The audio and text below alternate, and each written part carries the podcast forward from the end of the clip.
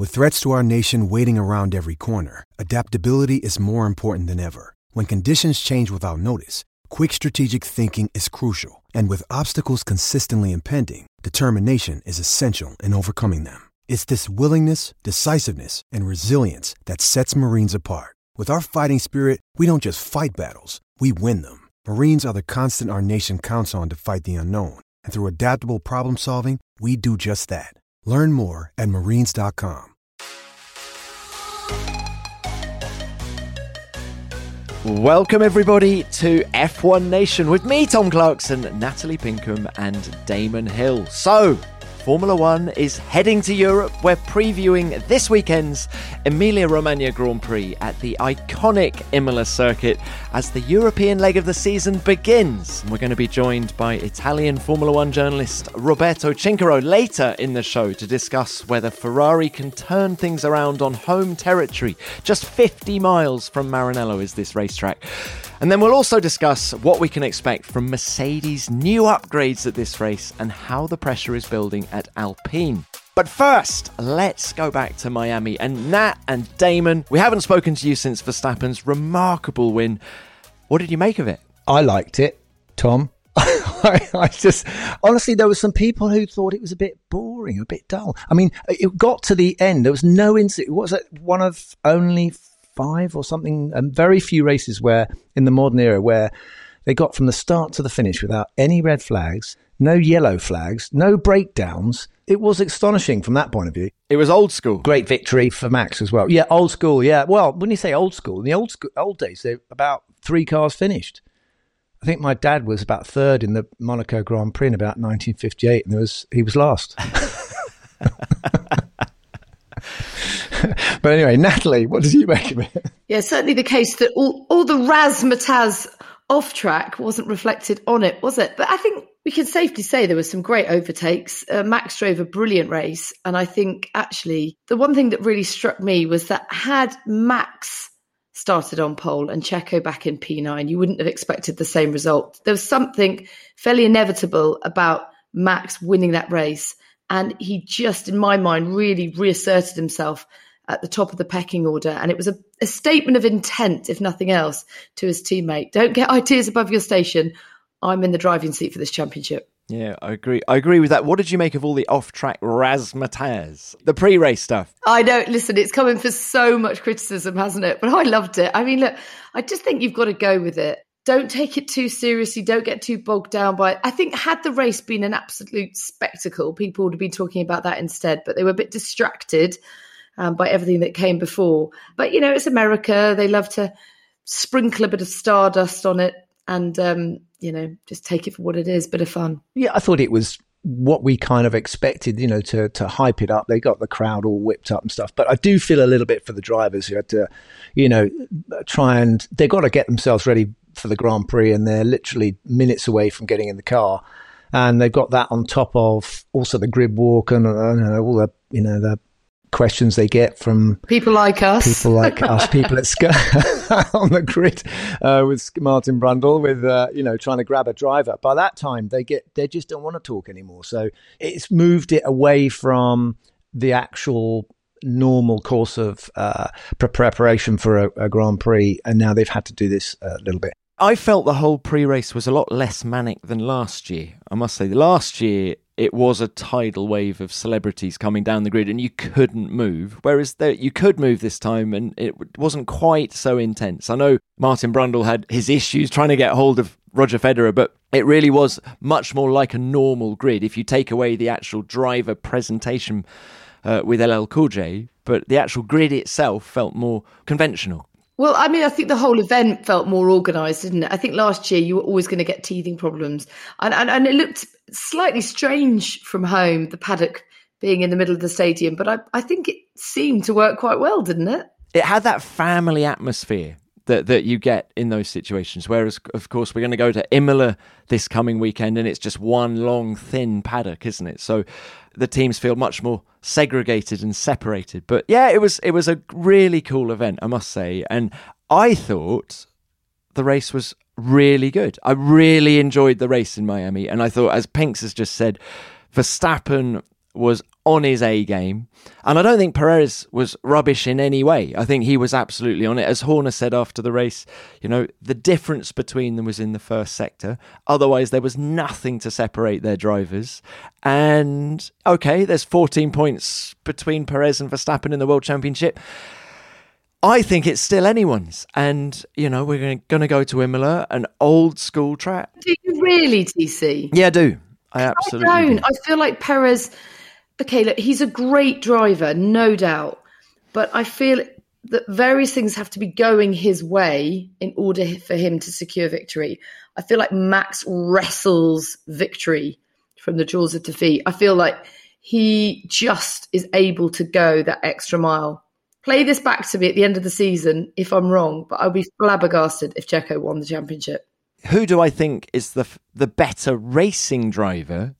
I think Max Verstappen, but I think you only need to look back to 2016 to see the better racing driver in an intra-team battle doesn't always win.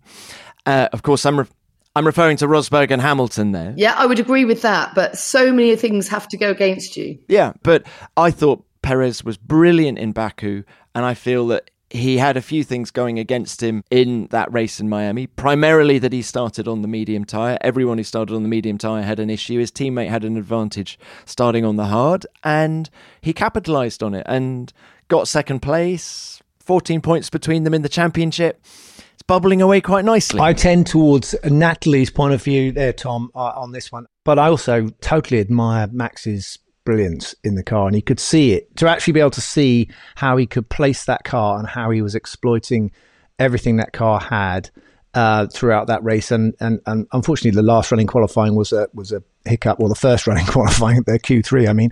Um, but so Max didn't get his grid position. So given an opportunity like that, and Sergio did not win, you have to say it was a demonstration of why Max is a cut above not only uh, Sergio, but also the rest of them. But I think Sergio is keeping them honest. You know, I think there are going to be times when, and we've seen on some of these circuits, you know, in in a straight fight, Baku and also Saudi, I think that you know Checo was. Uh, was honestly good, you know, honestly better than, than Max. And I think Max was down in Baku. I thought he was, you know, he looked out of sorts, and uh, but he was back on form there in Miami. Do you know, just to your point, Tom, to contradict myself slightly, if it was Charles or indeed Carlos or Lewis or George, who was just 14 points behind Max at this stage, we would be saying oh, it's all to play for. I think it's because it's a, within the same team that we just assume Max will be granted number one status and he'll run away with it.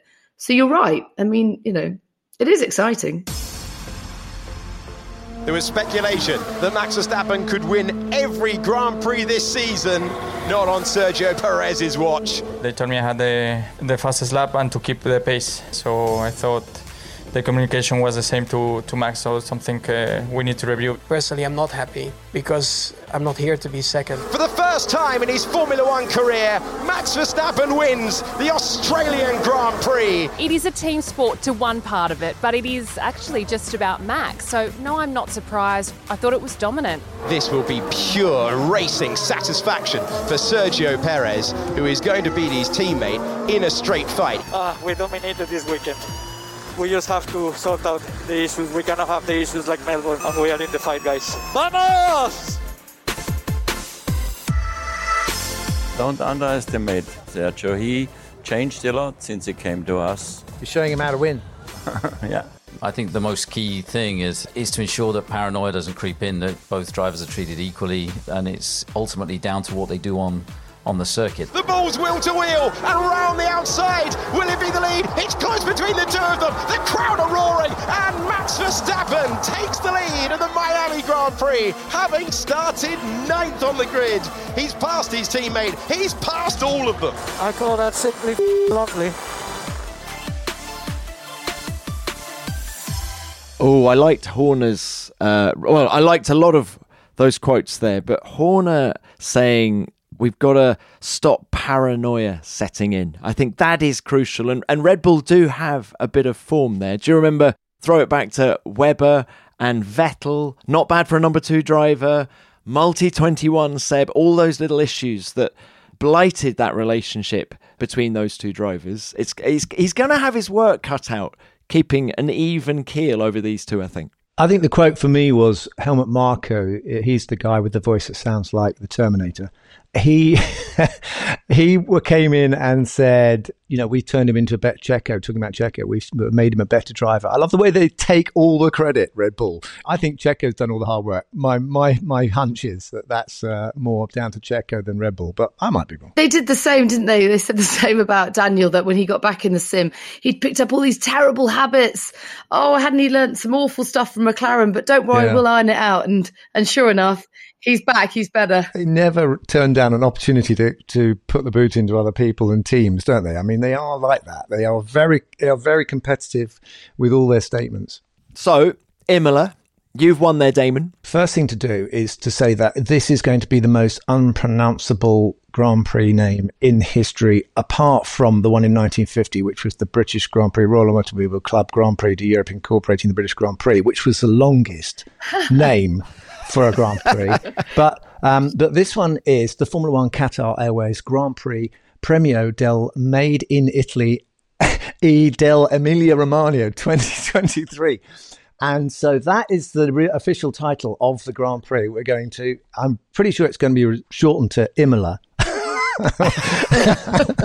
um, because I want is a famous racetrack, and uh, it's uh, one of the most, the oldest and um, most raced on tracks that we've been to, and and it was obviously modified after, famously after 1994, um, and then we didn't go back there. Well, we went back there for a bit, and then we didn't. We had a bit of a break, and now we've been coming back to the circuit since the COVID uh, times, didn't they? So they they they basically couldn't get out uh, of of Europe. So we've come back to this great place, and it is steeped in culture, in motor racing culture. It's the circuit is named after Enzo Edino Ferrari, um, and it's in it's in the heartland, right up the road from Maranello and Ferrari and, and Modena and everything. So, what a great place! I love it there. The atmosphere is fantastic. So, it's a perfect thing to do to come back to Europe and come back to the history, the, the roots of Formula One. We go away to all these glitzy, glamorous places, and then we come back to the heart,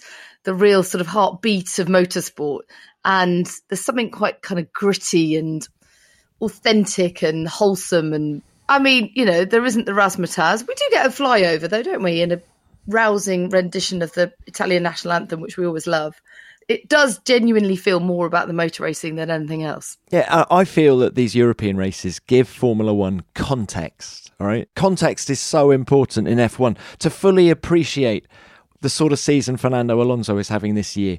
You have to see it in the context of his 21 year career in Formula One and the ups and downs. That makes you fully appreciate just how special this season is for him. And I think to fully appreciate Formula One you have to see it in the context of those early European races that Damon was just talking about, and Italy. That and, is a lovely way of putting it, Tom Clarkson. Well, and, and Italy and Ferrari, and so that's why I love being in Europe. And look at these three races. We've got three on the bounce. Imola, Monaco, Barcelona. Just it is the heartland, isn't it? So it's really special three weekends coming up. In terms of who is it going to suit out of Checo and Max, where are we at? I mean, given everything you two have said already on the pod, I'm guessing you're thinking it's a Max Verstappen uh, race win coming up on Sunday. But is that how you feel? I think we've really got to consider the weather. It's supposed to be incredibly mixed throughout the weekend. More storms, apparently. So, I mean, that could just sort of throws in a whole other level of jeopardy, doesn't it? And unpredictability. Except Pinks, if you've got a wet track or if you've got unpredictability, you want to be driving the best car for the team that makes the best calls on the pit wall, right? So, and that is an RB19 and True. Red Bull at the moment, isn't it? Do we know whether it's just Saturday or is it Saturday and Sunday? Because apparently they had terrible flooding there last week. So just before um, we arrived, or it was in the week between Baku and Miami, there was incredible flooding, and um, it really hit, funnily enough, Faenza, where the Alpha Tauri team is based, and so all of the families there. Uh, of course, we're hoping you're all okay. Um, and has it subsided? I don't know what the latest situation is, but let's hope everyone is okay and safe, and that I hope we're not a washout this weekend. I mean, no, I know. I mean, they're predicting a storm on Saturday for quali, so I wonder whether goody. I don't want to get ahead of ourselves. really? Yes, I don't want anyone to, you know, oh, suffer because of flooding, but you know, we do need a little bit of that uh, jeopardy factor. You know, the the um, you know the the sudden little shower that um, that throws a yeah, but I wouldn't mind that in the race. Yeah, race you, qualifying, don't mm, mind. You know, yeah. oh, you want it all? Okay, yeah, I, right. I, okay. I, I, like it because you know if you've got a predictable format, you know, you've got uh, cars that can perform to their maximum and drivers who can deliver, then you sort of know what, what the result's going to be. So, you know, wet weather always throws up the the opportunities and also the peril for for drivers to have issues.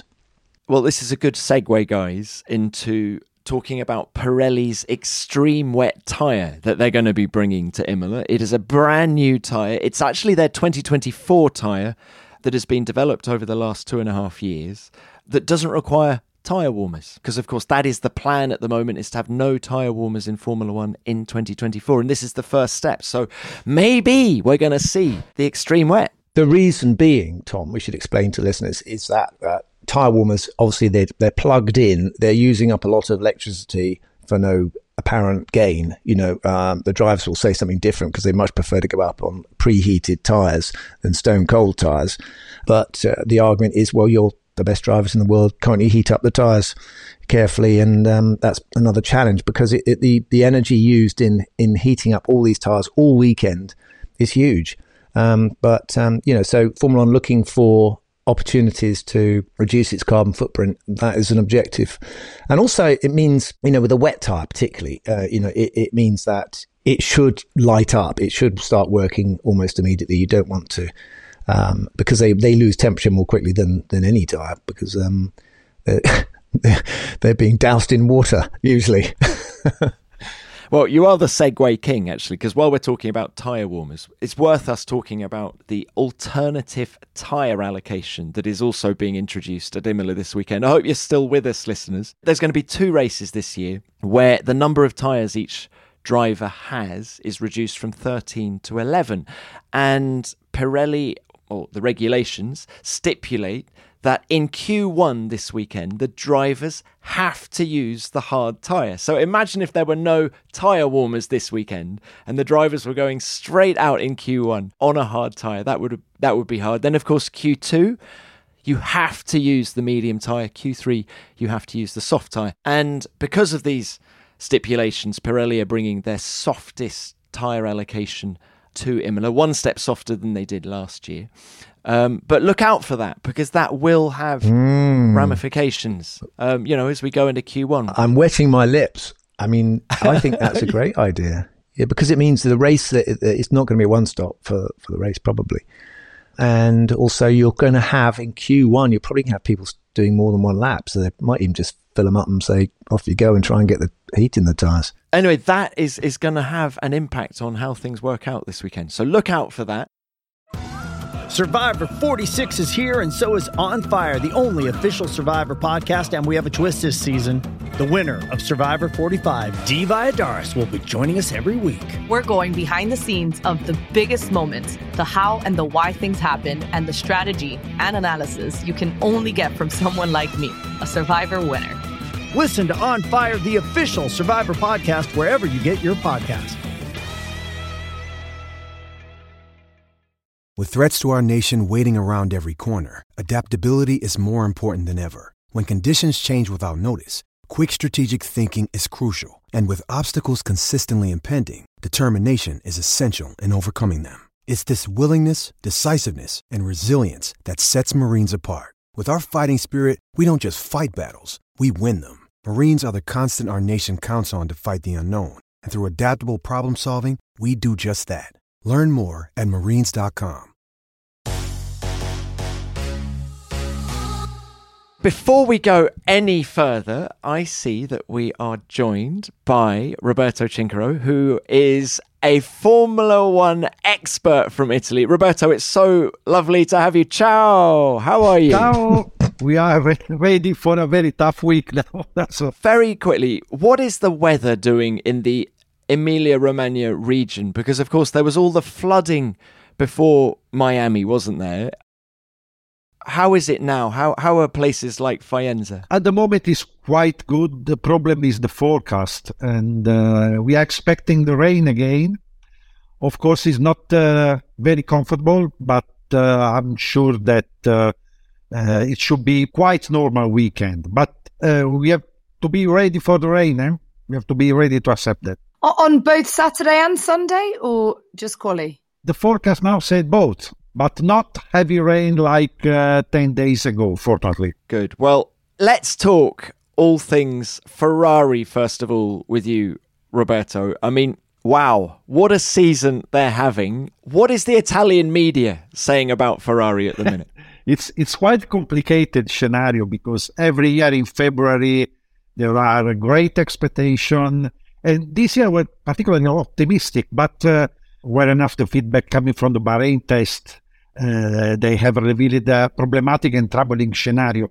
And uh, probably it's worse than expected, uh, much worse than expected. Especially at the start of the year, the people is comparing the start of 23 with the start of 22. That is completely different.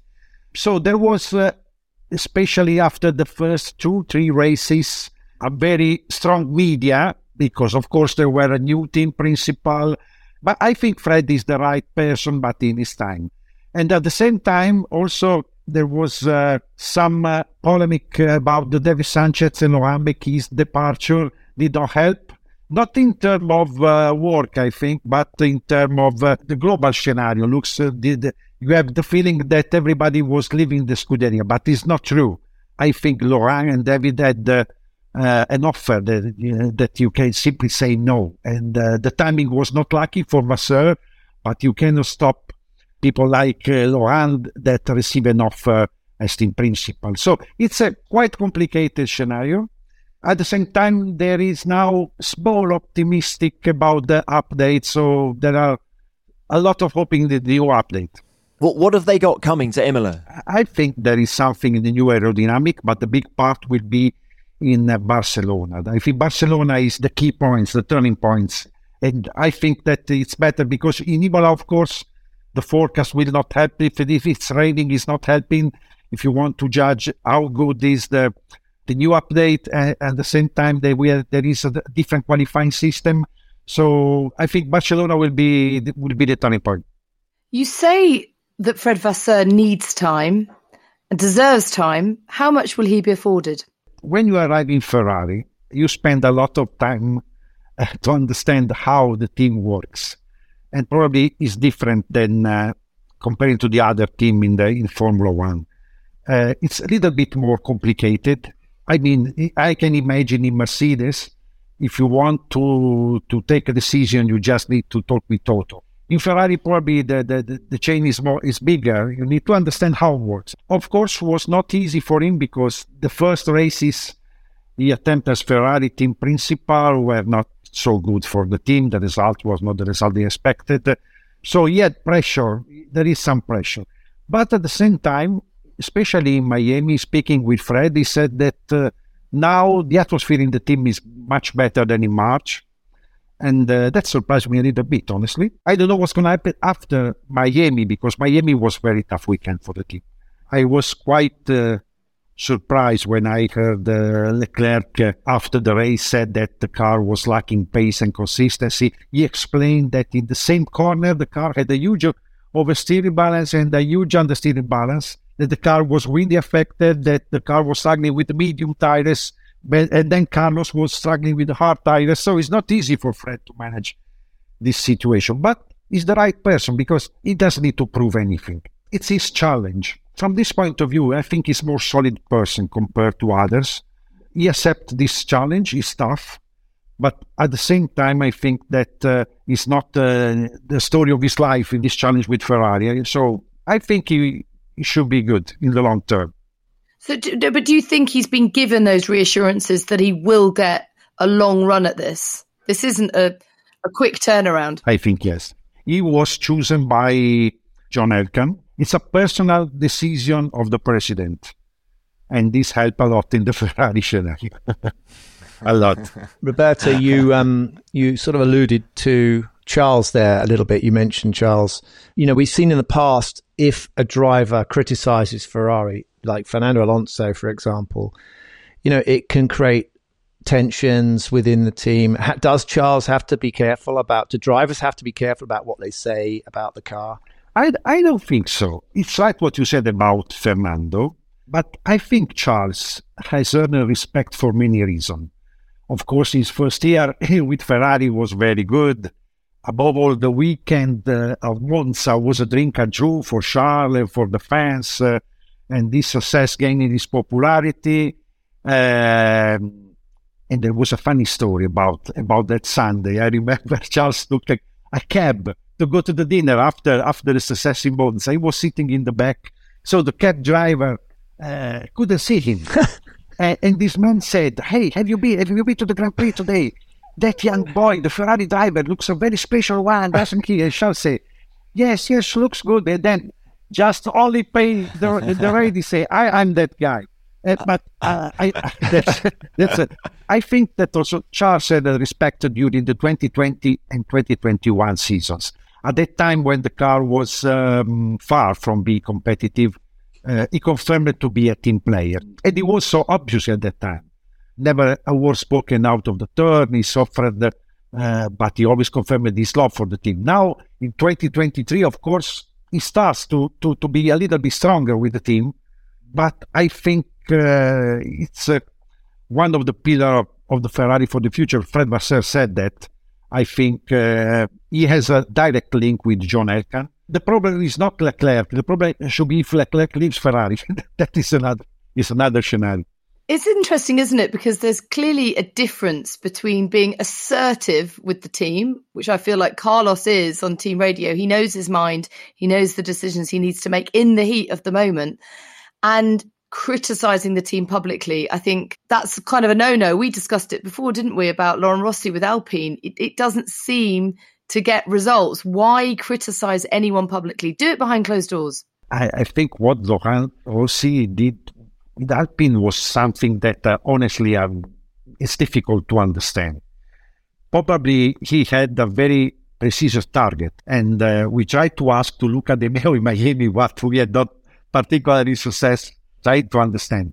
About Ferrari, I think there is an open relationship between the driver and Fred. I'm sure that what the drivers telling to the media is something that the team is already discussed in the briefing, and probably they decide what to say, what not. I think in this moment it's uh, stupid if you want to to describe something that is not true, because everybody understands that the car has a lot of problem, especially some particular layout of circuit.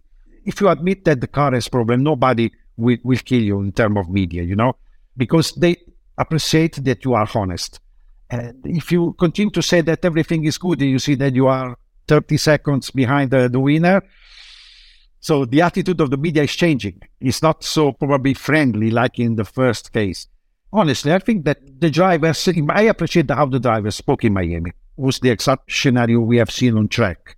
Uh, of course, Charles was quite hard with the the, the post race uh, briefing with the media, but was very technical. So he described a very particular topic. He said the car is not consistency. They still continue to struggle with the tires. I know that they did the briefing Maranello. They understood that uh, the problem with Carlos was that he pushed too much when he exit after the pit stop because he, he was trying to complete the undercut with uh, with Alonso so there was a technical reason for, for this problem, but uh, they were still investigating with Charles in the first stint. So they don't know what's gonna what's happening in Miami. That's particularly for us interesting because we want to see next weekend what's going to happen. It seems to me that the the Ferrari is a very good car on short radius corners. The 90 degree corner that you get in Baku, put Charles in a Ferrari there, and he's unbeatable. Two pole positions. Put some long 180 degree corners on the lap, and suddenly you have much more of a problem. It's much harder to walk that tightrope of the limit around 180 degree corners, and that's exactly where Charles had his problems turn seven in Miami. Actually, I wonder whether it's something that was there in last year's car. Remember Paul Ricard when he crashed at that the, the long 180 degree corner in the race there? It's just it seems to me it's the long corners that are killing Ferrari, both in terms of balance and in terms of tyres. So we go to Imola where you've got some chicanes, fast chicanes, which should suit the car. I wonder whether the Rivazzas and the Tosas and uh, God, I love the corner names at Imola, by the way. but it seems to me they're short, shorter corners at Imola. I feel might suit the Ferrari better. I agree completely with you with your analysis. I add also one topic. In Baku, the asphalt was not particularly aggressive. Uh, in Miami was new, was a little bit more aggressive. So in terms of tire management, I think uh, it's a big question mark in Imola because it's not Monaco. Monaco is easy. There is no tire management. So I'm expecting more in Monaco than in Imola. Survivor 46 is here, and so is On Fire, the only official Survivor podcast. And we have a twist this season. The winner of Survivor 45, Dee Valladares, will be joining us every week. We're going behind the scenes of the biggest moments, the how and the why things happen, and the strategy and analysis you can only get from someone like me, a Survivor winner. Listen to On Fire, the official Survivor podcast, wherever you get your podcast.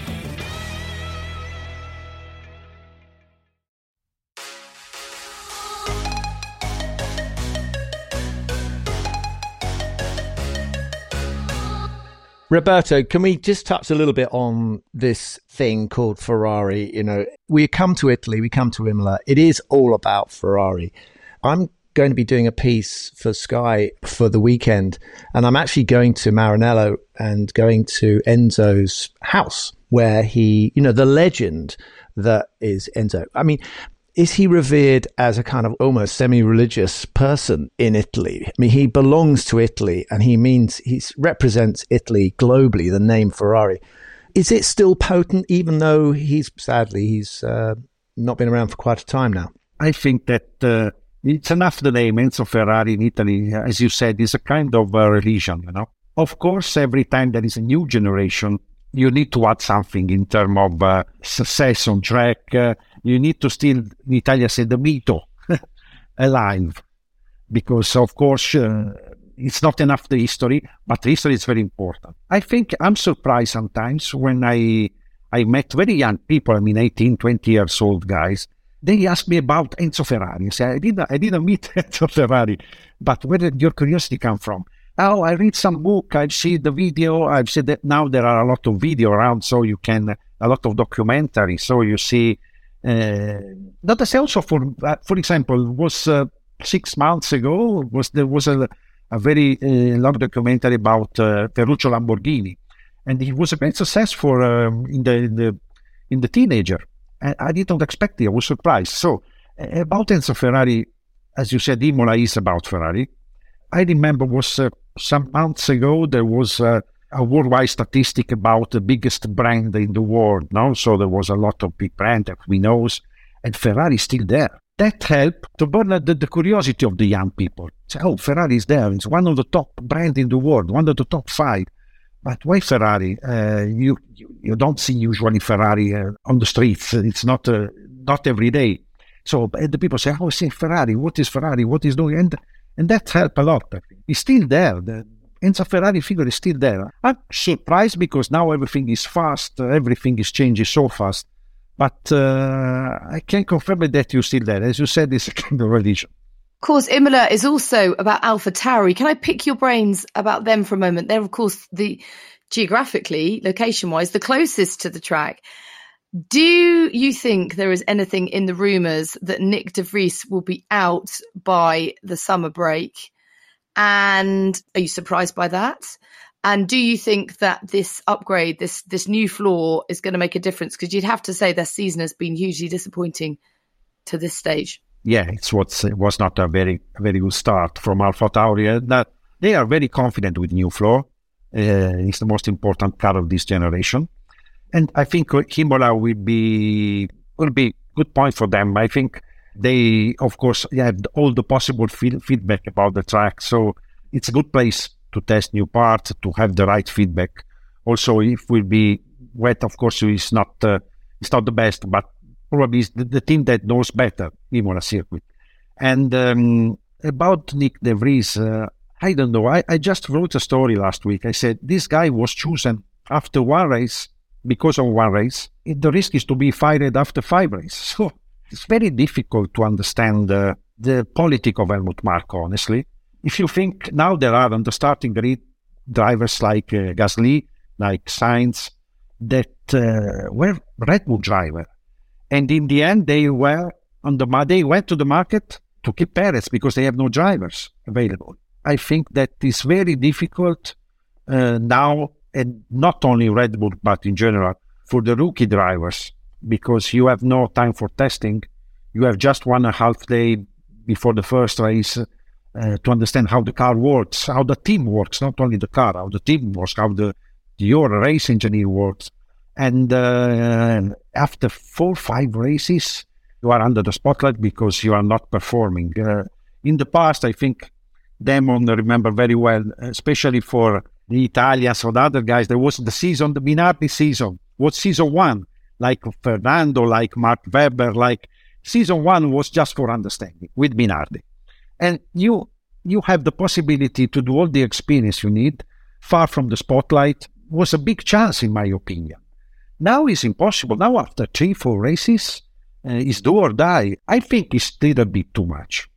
It's a really good point. Uh, I also think that four of the five races so far this year have been street tracks. And I think if you're a rookie, that is hard to get your head around because the walls are close. You make a mistake, you're in the wall. Whereas if you're on a conventional racetrack, you're in the gravel and you just make your way back to the pits, don't you? So I feel this is a this is going to be a, a big weekend for for Nyck de Vries. He knows the track. He's got space. I thought we saw the green shoots of a recovery from him in Miami. You know, he outqualified Yuki for the first time. Okay, he then goes and makes that frustrating mistake, crashing into the back of Lando at the start. But then after that, okay, he was out of the running, but he was consistent. I, I, I hope that Imola is the opportunity for him to just get his feet under the table and, and start making progress. You know, it doesn't help. As you say, Roberto, when Helmut Marko starts saying, We've given him a yellow card. You know, how's that going to help the guy after five races? It's yeah. a lot of pressure. Thanks, Helmut. You know, I mean, he he's he's a tough teacher, isn't he? You know, he's a tough kind of master for drivers, and it always has been. I don't know where it comes from. I mean, he was obviously very hard on himself as a racing driver, and some people believe that that is the way to get the best out of racing drivers. But I think more than often, it, it just, um, I mean, Max, if you did that to Max, you know, he responded and he delivered. So there is an argument to say, well, the, the tough will survive and the weak will have to be discarded. But, um, you know, the turnover at Red Bull, this is a fairly typical routine, isn't it? They take the driver through halfway through the season and then they go, right, you're out, someone else is in and they get a chance to find out how the other driver copes. So they actually turn over quite a few drivers that way and, and get them to find out what they're really like. And and how else? You know, F2, you can't really get hands. No, you can't F2. recreate the pressure, so you really need to put them in there. Yeah. And, and interestingly, I, I, heard that Yuki was told the same at the start of the season. He was obviously nervous about coming up against Nyck. It was tricky, wasn't it? Because Monza lent itself to the to the Williams they always felt like they could score points there. Obviously, Nyck comes in at the perfect time and capitalizes on that and is the talk of the town. He's being snapped up by uh, really, it felt like he had his choice about where to go. And then suddenly reality sets in and he, he's got a hard task, as, as, has Logan Sargeant. I think we talked about this before, Tom, just how hard these first probably seven races are for rookies. You know, it's a baptism of fire, but that is Formula One and it's kind of the pressure cooker that that they've worked so hard to get into, they now have to survive in. But Devon, I would like to ask Devon, but you were testing more than the actual generation uh, before before the first race. How big is that help? It helps. It helps, but there's nothing like the actual competition. I was going to bring up my first race uh, in South Africa for Williams as as my first drive in a Formula One car at the front end. Anyway, yeah, hang on, hang on. You're rewriting history now. That wasn't your Am first I? race. That wasn't the first. I was sorry, Tom. It was the second race. Where, where was it then? I love this. One? Do you know, Roberto? Tom regularly corrects Damon on his career. Do you know that? I, hang on, can I just? I was I in South Africa? I can't remember. No, but my point is Brabham. You're that's where you learnt the ropes was with Brabham, and then uh, yeah, I'm saying I'm saying the first race as a front running Yeah, it's okay. That being at the back is nobody cares. You know, you can do what you like. Well, tell Nyck De Vries that. well, th- this is, I think, Roberto's point is now that the scrutiny is intense, much more intense, perhaps, than it ever was. As you said, Minardi, people could drive for Minardi and people go, oh, yeah, yeah, whatever, you know, where did they finish? Usual place, we don't care. Now it's intense scrutiny. Everyone's following on Instagram or on, you know, social media or whatever it is, Netflix and on Sky, of course. And, and, you know, they are, we are going through everyone's career with forensic detail. And, you know, it's, it's much harder, I think, from that point of view for drivers. Yeah. I mean, once you get to the sharp end, things happen to your head that didn't happen before because it's a whole new world of being in the spotlight, in the, in the red heat of the scrutiny of the media. Now, Roberto, you mentioned Alpine a little bit earlier when you talked about Laurent Rossi's comments. And of course, you were referring to a television interview that he gave uh, to Canal Plus in France. And then he followed that up with a, a written piece that he gave to the Formula One website. I mean, let's be honest. He burnt the house down, didn't he? He he said he, he said the team are a, a bunch of dilettantes and amateurish and all these different descriptions, and no one in that team appreciated it, and none more so than team principal Otmar Szafnauer. I find it very difficult. I mean, look, I know it's been a very disappointing season, but you don't vent publicly. It's the worst thing to do. It's like admonishing your kids in front of other people. You just embarrass them. It doesn't have the impact you want. It doesn't serve anyone's purpose. But Pinkel, Laurent Rossi is not a stupid man. There's obviously an ulterior motive here. And what is it? What do we, as F1 Nation, think it is? Roberto. I'm sure Laurent Rossi is not a stupid man, as you said, but at the same time, I think that he has not uh, big know-how in motorsport. So we have to, I think, to consider the effect of this kind of uh, speech when you are managing a Formula One team. Because now sometimes you say, oh, Formula One team is the same company that can uh, produce uh, milk or selling book, or I think it's not the same. It's, it's different. It's more is it's a very stressful context. Honestly, I, I, I hope for, that he had a target with that speech. I don't know if the team principal or if the, the team manager of someone, because he didn't specify anything. If you say we are amatorial, uh, so what does it mean? What do you mean? Because the car was fast on some track, was not fast. We, we are still trying to understand what this car can achieve because sometimes it's, it's in the top 10, sometimes it's far, it's, it's difficult. But if you speak in that way, I'm, I don't understand. Probably it's something from uh, big from Harvard. I don't know where they study this kind of comment, but uh, honestly, I don't understand. Well, the man under pressure is Otmar Szafnauer. And interestingly, guys, uh, when Pedro de la Rosa and myself were recording this show last week in the Miami paddock, at one point we were outside the Ferrari hospitality area and Otmar Szafnauer went in and out of the Ferrari hospitality area several times. And I'm trying to work out what that was all about. and it, you know, it did make me wonder Mattia Binotto.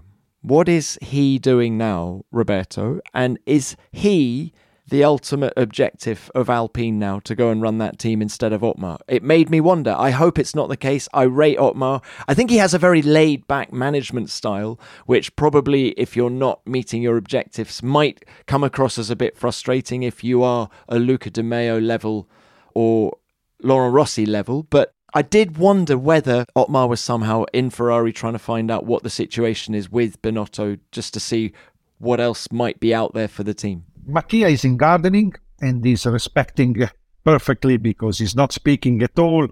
Uh, we don't know anything about uh, his recent activity, so we don't know. But I think that if Otmar is in trouble, it's not just because of the car of 2023, it's because it's not very competitive. I think the big mistake was last year with Piastri and uh, and Alonso and uh, all the, the management uh, that was honestly quite embarrassing for, for, for the team because they lose, they has lost a, a guy like Piastri just because they forgot his uh, contract with the deadline. So it's something that honestly is difficult to explain if you talk about Formula One team management.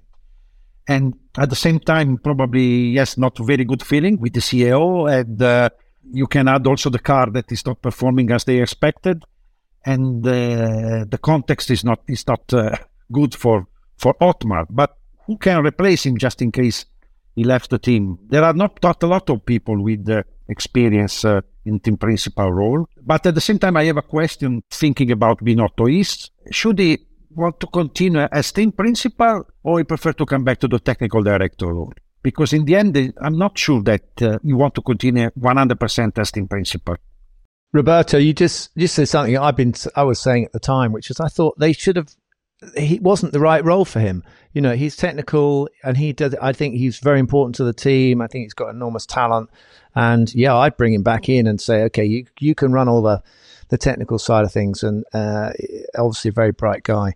Anyway, I don't know if that's possible politically. Damon, you, you, make the point that he's technical and he's not the right guy for the role, but there has been a tendency recently in Formula One to promote engineering technical people into that role of team principal. And think of Mike Krack at Aston Martin, uh, think of James Vowles, now team principal of Williams. Andrea Stella at McLaren. Yeah, okay. So I think there's a, it's a question of skill set then as well. But um, you know, if you want to do the job, deliver yourself and the best of yourself to the engineering side of it, and also go to all the team principal meetings and argue the toss with Christian Horner over small issues to do with strategies and stuff like that. You know, there is another role, there's another aspect to being a team principal, which I think uh, uh, some people are, are, good at. I mean, it, a lot of it is about arguing over money.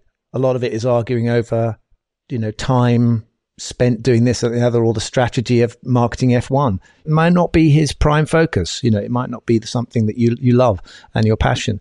But um, I was surprised that they couldn't fit the two in because I think Fred Vasseur is that sort of guy. He understands racing. Tom, in the past, we had the team principal was the man that was deciding everything in the team, including, for example, the drivers lineup. Now, if you see, uh, it's true what you said. There are engineers in the team principal role, but you had another figure on Andrea Stella is the team principal, but there is Zak Brown. In every team now, there is a CEO up the team principal. And he is the man that is deciding the driver lineup and something like that. So it's true that there is a new generation team principal, but they had not the same power that people like Ron Dennis had in the past.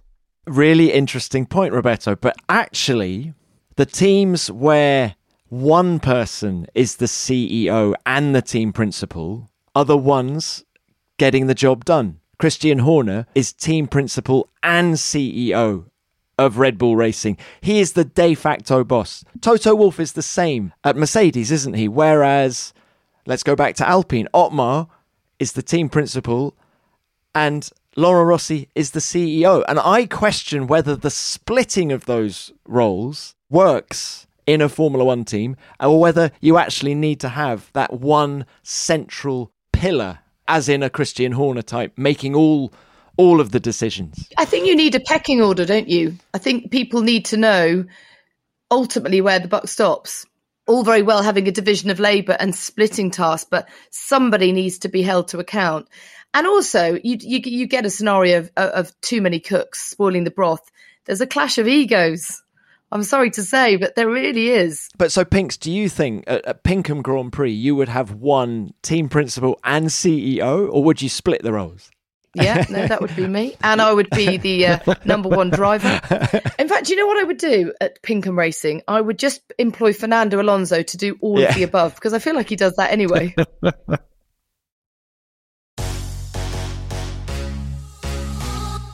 on the subject of Fernando Alonso and um, and Aston Martin, you know, another podium last time out.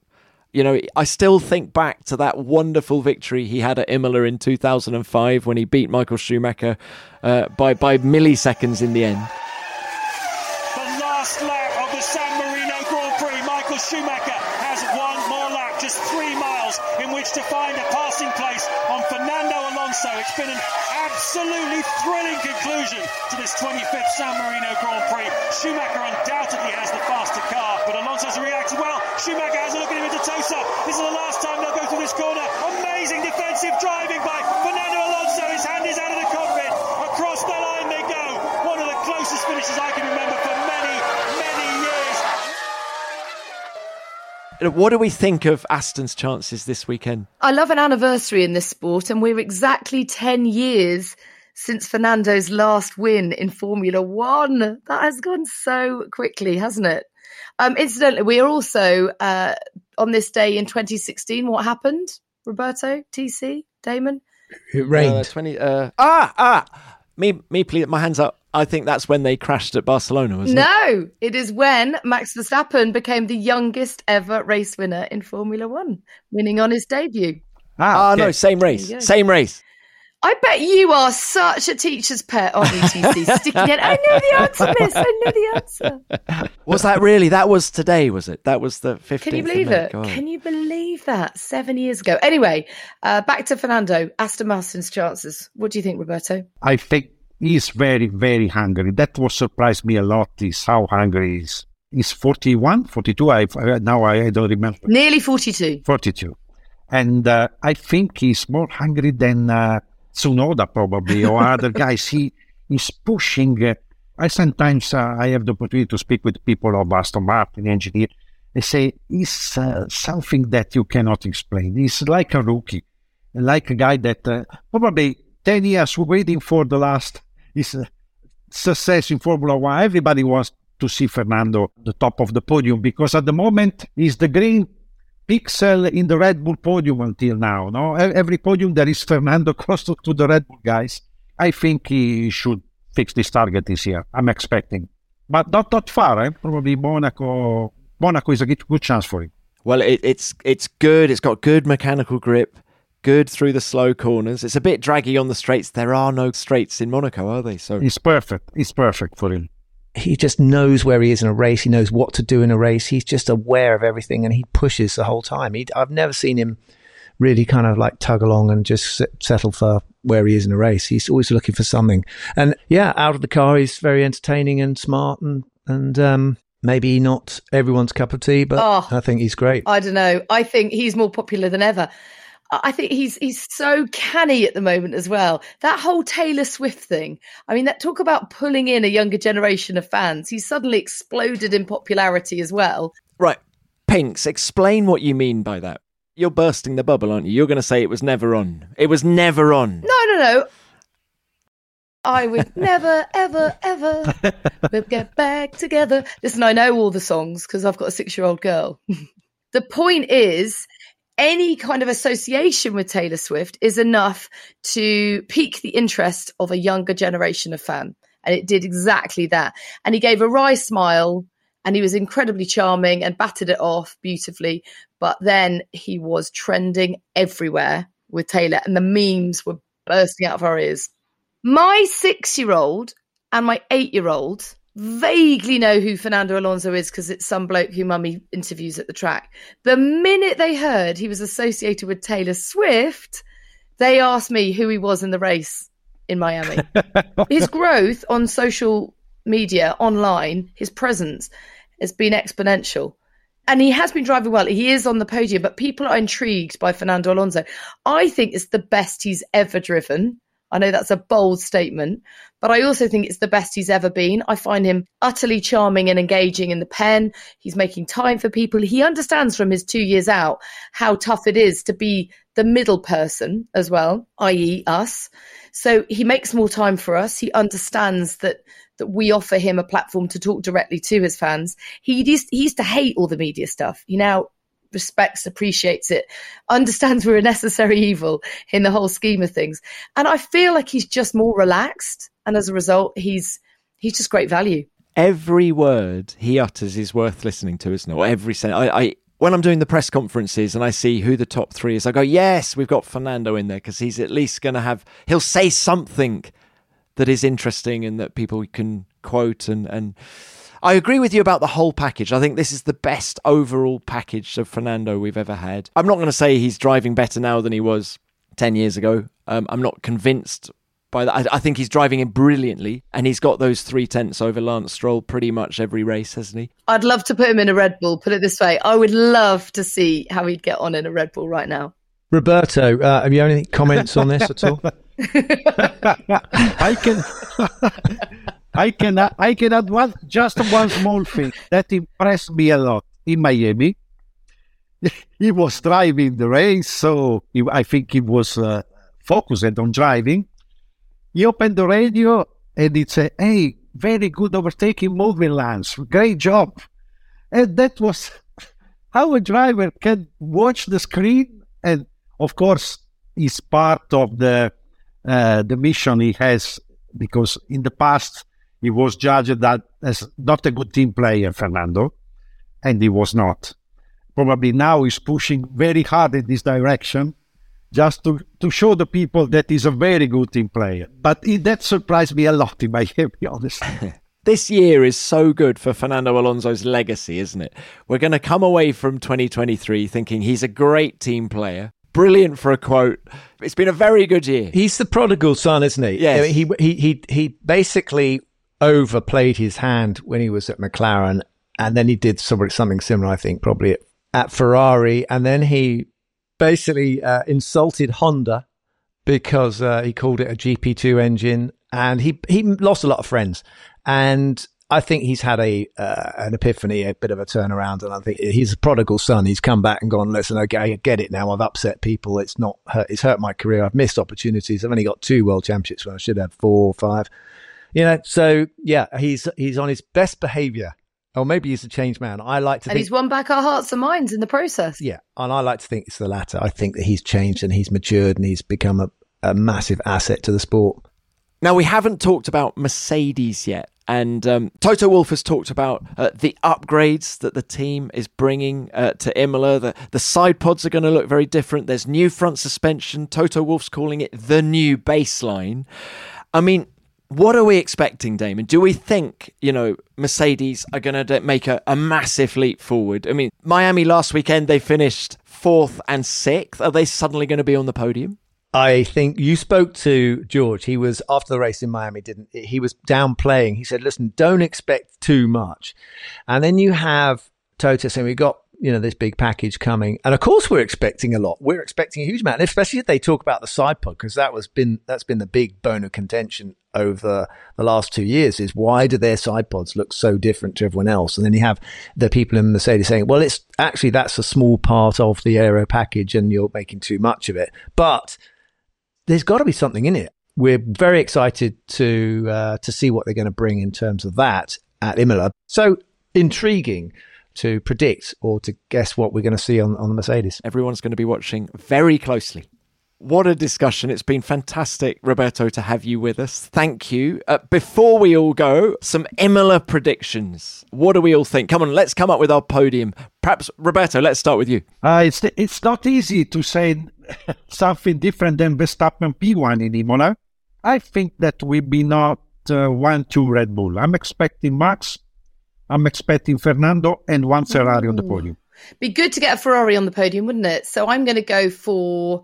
I may be unrealistic because I know they've been playing down expectations, but I'm hoping that the Mercedes upgrades have an impact. So it'd be good to see a Mercedes up there. I'm going to go for one Red Bull, one Ferrari, and one Mercedes. I'm not going to tell you who because that's too hard. My prediction for Imola is uh, hmm, I'm not going to say Max Verstappen, Sergio Perez, and uh, Fernando Alonso because that would be boring. I do think the Mercedes could be in there a little bit, and um, Ferrari could throw a surprise as well because. As we were talking about before, not one, not a lot of 180 degree corners. You know, you, have got to get into a corner good, get out of a corner good, and um, so let's say Charles Leclerc is going to is going to be in the mix as well. So Max, Charles, Sergio. I'm going to go Max, Charles, George Russell. He was very strong in Imola last year, and um, I think those Mercedes upgrades are going to certainly have an impact. Roberto, thank you very, very much for your time. It's been absolutely fabulous to have you on the show. Ciao, grazie. See you in Imola. Great job. Thank you so much. Thank you, Guy.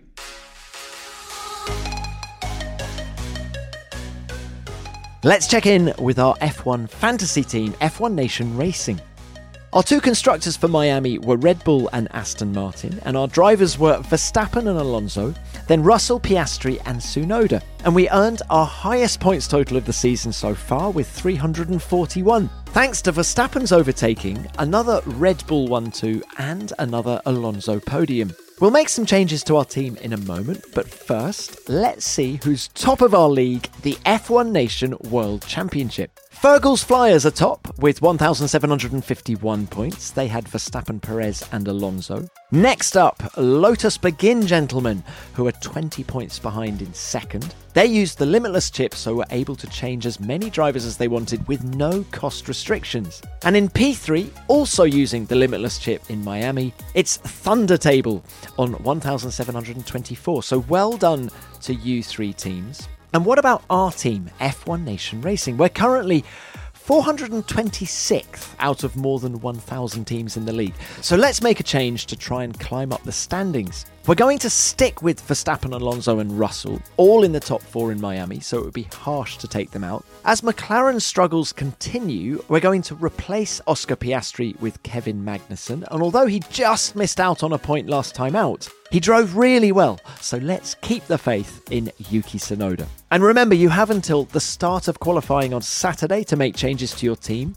And you can join our league at any time to compete against us and other listeners. Search for the F1 Nation World Championship. And if you're not playing yet, it's not too late to join. And it's totally free. Just search online for F1 Fantasy to sign up. Then choose your constructors and drivers using a $100 million budget. Don't forget that this week's F1 Beyond the Grid is with the American former Toro Rosso driver Scott Speed. I had a really good chat with him. That's available from Wednesday, and the latest episode of our Formula Why podcast is out now, asking why F1 drivers need to be so fit. Just search for Formula Why on your podcast app. Well, that's it from us. We'll be back with F1 Nation next Monday with our Emilia Romagna Grand Prix review. But for now, thank you very much for listening. Thank you to Roberto. Goodbye from me, Damon Hill. It's been great to chat to you all. See you all in Imola. I'm packing the waterproofs. F1 Nation is produced by Formula One and Audioboom Studios.